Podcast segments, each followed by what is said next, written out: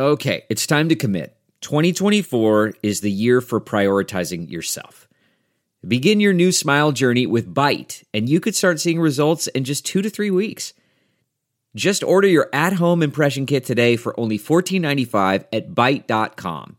Byte clear liners are doctor directed and delivered to your door. Treatment costs thousands less than braces, plus, they offer financing options, accept eligible insurance, and you could pay with your HSA, FSA. Get 80% off your impression kit when you use code WONDERY at Byte.com. That's B-Y-T-E dot com. Start your confidence journey today with Byte. CarMax is putting peace of mind back in car shopping by putting you in the driver's seat to find a ride that's right for you. Because at CarMax, we believe you shouldn't just settle for a car. You should love your car. That's why every car we sell is CarMax certified quality so you can be sure with upfront pricing that's the same for every customer. So don't settle. Find love at first drive and start shopping now at CarMax.com. CarMax, the way car buying should be.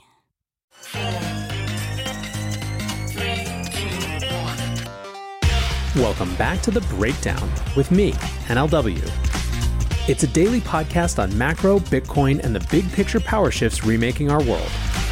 The Breakdown is sponsored by Nexo.io, Abra, and FTX, and produced and distributed by Coindesk. What's going on, guys? It is Monday, January 10th, and today we are talking about the macro battle that will shape crypto markets for the rest of this year at least. Before then, however, if you are enjoying the breakdown, please subscribe to it, rate it, review it, or if you want to get deeper into conversation, join the Breakers Discord. The link is in the show notes, or you can find it at bit.ly slash breakdownpod. And as always, a disclosure in addition to them being a sponsor, I also work with FTX. So, last week on the episode about why Bitcoin and crypto were crashing, I basically said that it was the Fed.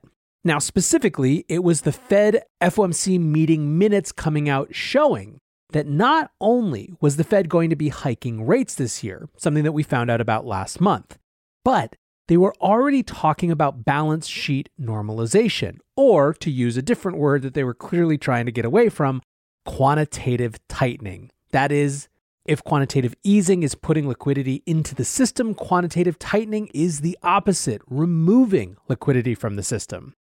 This has some folks out there feeling like we are in the midst of a fundamental shift in the conditions that have driven markets for the last several years, extending back even before all of the post COVID policies. Those folks tend to believe that this means that risk assets, which include crypto at this point from the lens of equity investors, are in for a tough time as such a key underlying factor in the market shifts. Others disagree with that thesis and don't believe that rate hikes and all these changes are a particularly large risk factor for crypto. However, on top of all of that, there's also a larger conversation happening at the highest levels of government, which is in a fundamental way how the government should respond to what's happening right now, in particular inflation. Will we go full bore austerity, saying it's worth a recession, for example, to get inflation under control? Or will we head in the opposite direction? At the end of last week, a Biden speech gave some insight onto that, and I believe that this will be one of the most salient and important debates shaping the politics of the midterm elections in the US this year. Now, why is this worth a whole show right now? Well, last week when we talked, it was just first impressions. People were giving their first hot takes on what the minutes mean, and obviously the markets were in the midst of starting to go risk off. Now we've had a week, tweets have become threads, drawdowns have become more pronounced, and the president's making speeches about the situation, so it's just sort of fundamentally different. To kick this off, I'm going to read one of the rare threads from Alex Kruger. It gives both a recap of what's been happening as well as an analysis of what it means for digital assets. There has been a very fundamental shift at the Federal Reserve.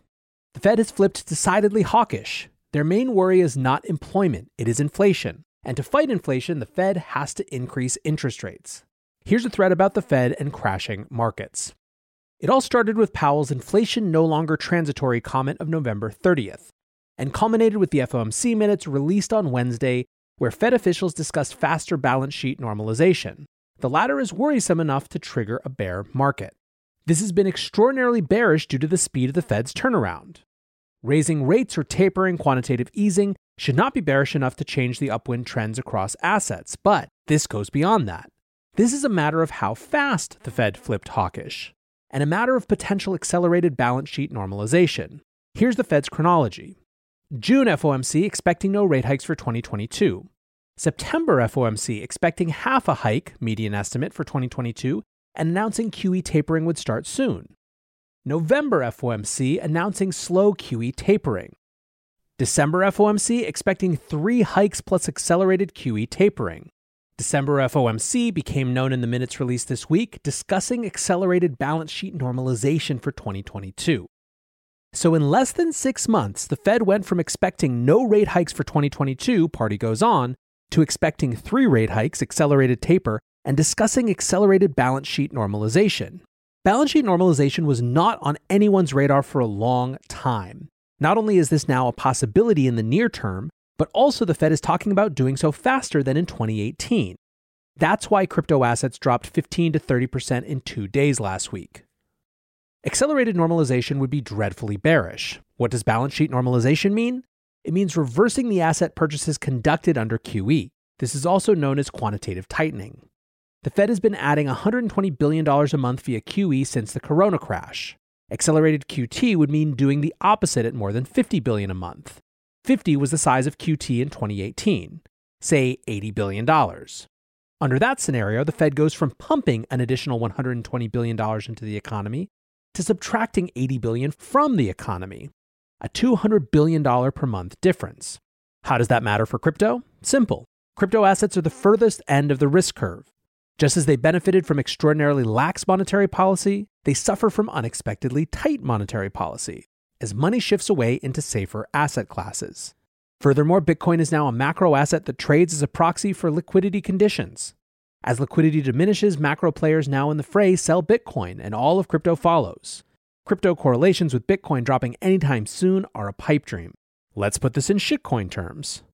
What happens when DeFi projects increase yields via increased supply? Prices go down. And what happens when projects burn supply? Prices go up. The Fed is here, your shitcoin master in chief, and the US dollar is the king shitcoin. As the Fed goes from increasing supply, the size of its balance sheets, to burning supply, the US dollar starts going up, and everything else goes down vis a vis the dollar. So, what now? Crypto assets have already dropped dramatically.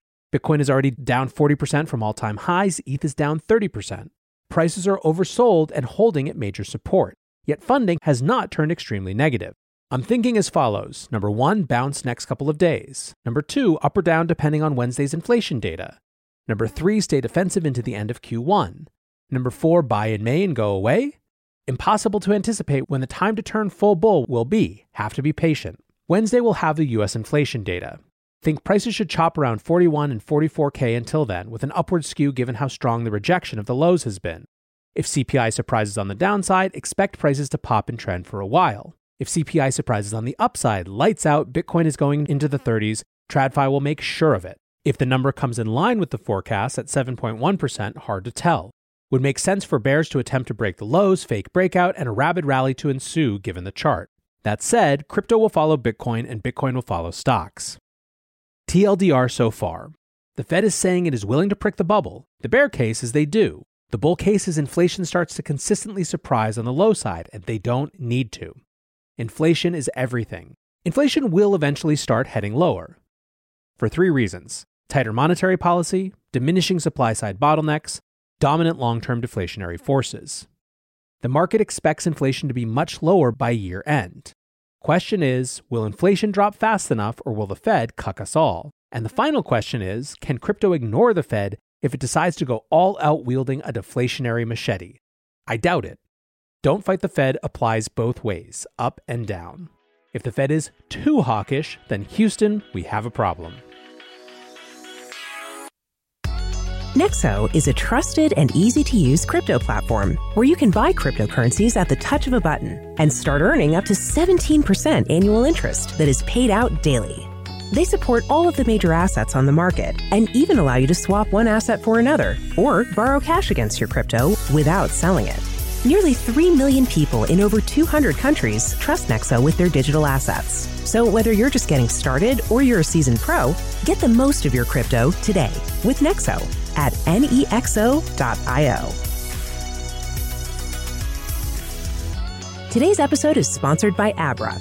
Join over 1 million users and conquer crypto with Abra, an all in one, simple, and secure app where you can trade over 110 cryptocurrencies, get 0% interest loans using your crypto as collateral, and earn interest with up to 14% APY on stablecoins and 8.15% APY on Bitcoin. Visit Abra.com or download the app from the Google Play or Apple App Store today. Abra, conquer crypto. The breakdown is sponsored by FTX. FTX is the safe, regulated way to buy and sell Bitcoin and other digital assets. Trade crypto with up to 85% lower fees than top competitors. FTX US is also the only leading exchange that supports both Ethereum and Solana NFTs. You can trade NFTs with no gas on FTX US, and gas is subsidized when you withdraw off the platform. Help support the breakdown and visit ftx.us today. That's ftx.us.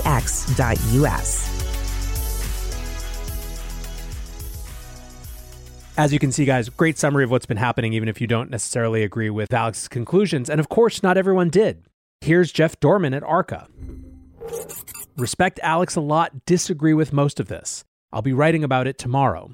Preview rates rising doesn't cause bear markets.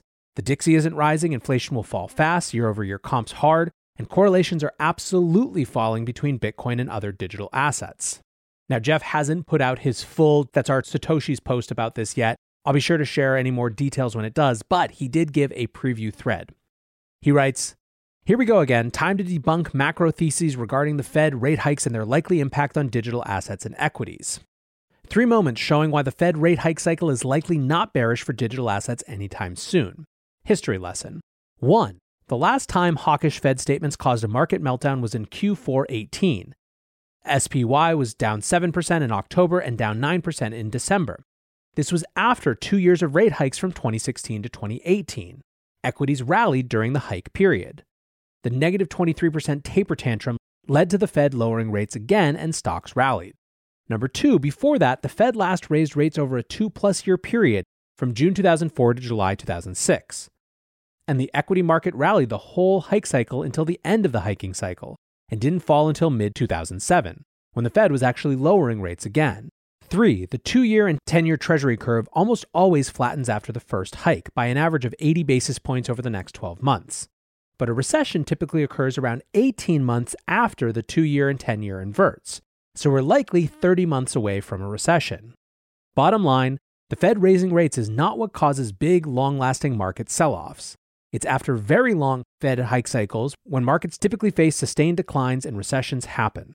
Since there are basically only three bear cases for digital assets, mostly stemming from unscientific assessments of when the money printer stops going burr, consider me not super concerned. If digital assets fall, it's not going to be because of the Fed.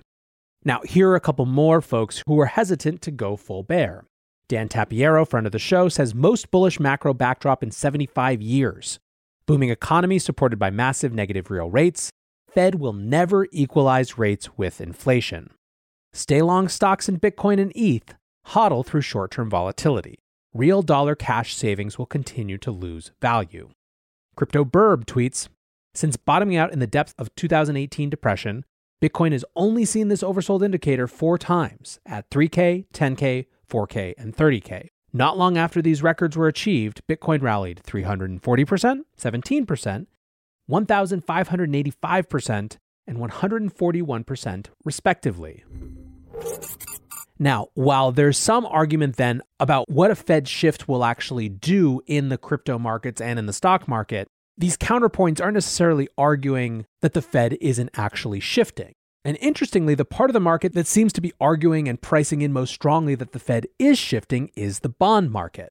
Jim Bianco, who's a great macro analyst, says in some respects, what happened in bond markets last week was epic something we might be talking about for many years.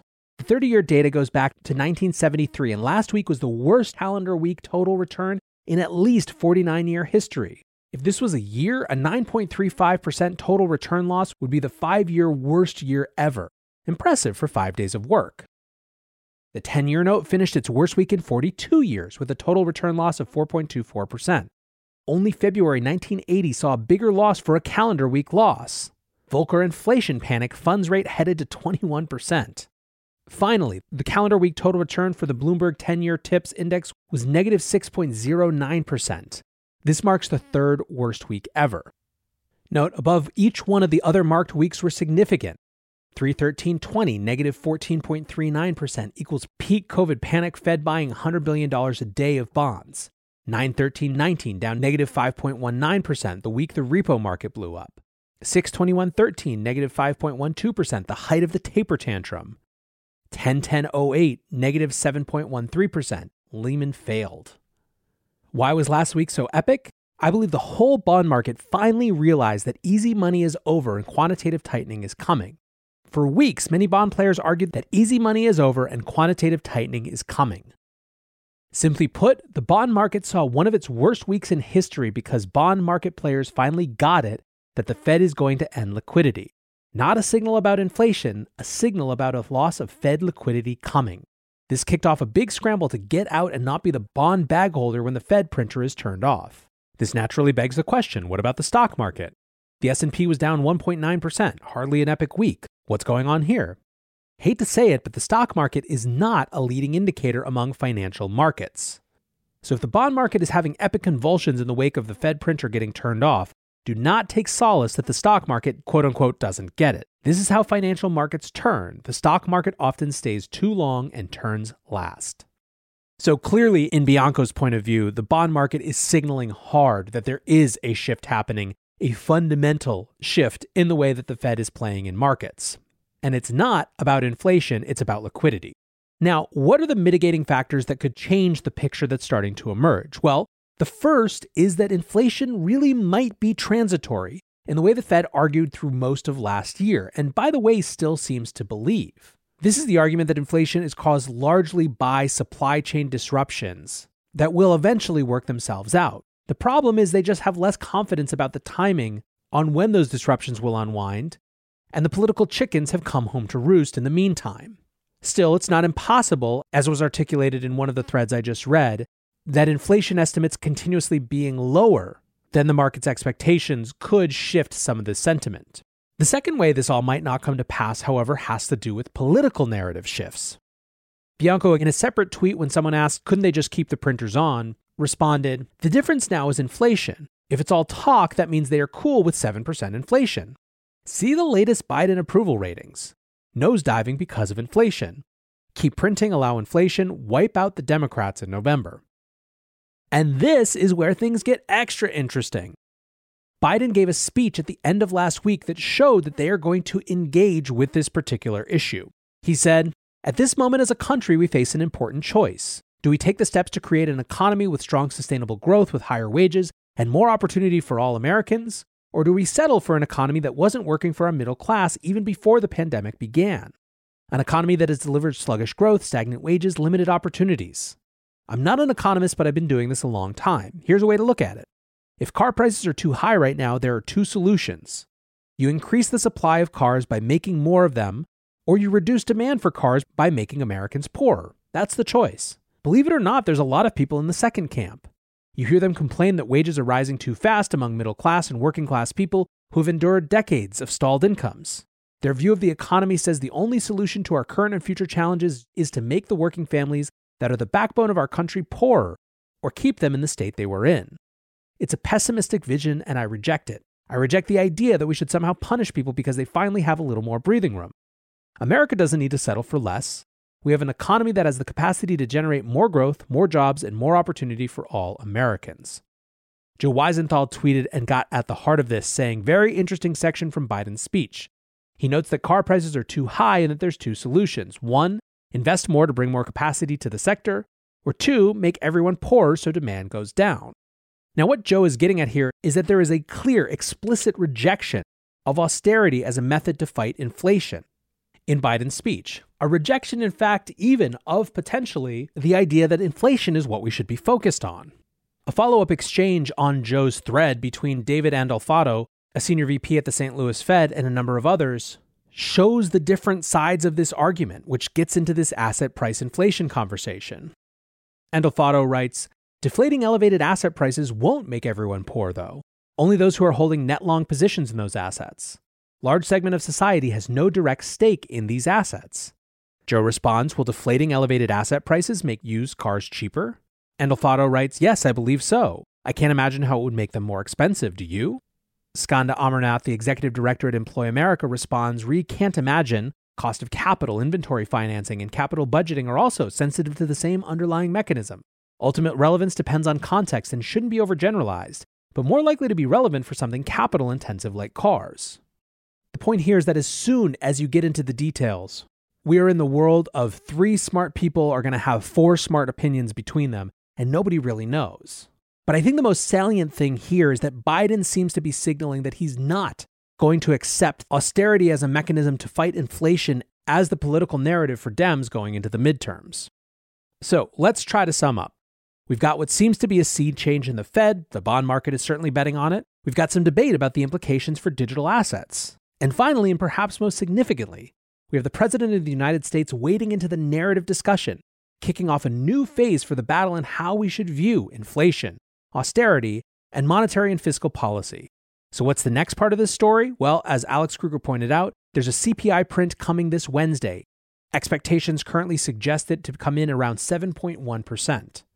If we go above or below those numbers, could have a pretty big impact on the next phase in this narrative battle. For now, I want to say thank you to my sponsors, Nexo.io, Abra, and FTX. And thanks to you guys for listening. Until tomorrow, be safe and take care of each other. Peace. Look around. You can find cars like these on AutoTrader, like that car riding your tail. Or if you're tailgating right now, all those cars doubling as kitchens and living rooms are on AutoTrader too. Are you working out and listening to this ad at the same time? Well, multitasking pro, cars like the ones in the gym parking lot are for sale on AutoTrader. New cars, used cars, electric cars, maybe even flying cars. Okay, no flying cars, but as soon as they get invented, they'll be on AutoTrader. Just you wait. AutoTrader. With Chime's secure credit card, you can start improving your credit scores with everyday purchases and regular on-time payments. Get started at chime.com slash build. The Chime Credit Builder Visa Credit Card is issued by the Bancorp Bank N.A. or Stride Bank N.A. members FDIC. Results may vary. See chime.com for details. Terms and conditions apply. Go to chime.com slash disclosures for details.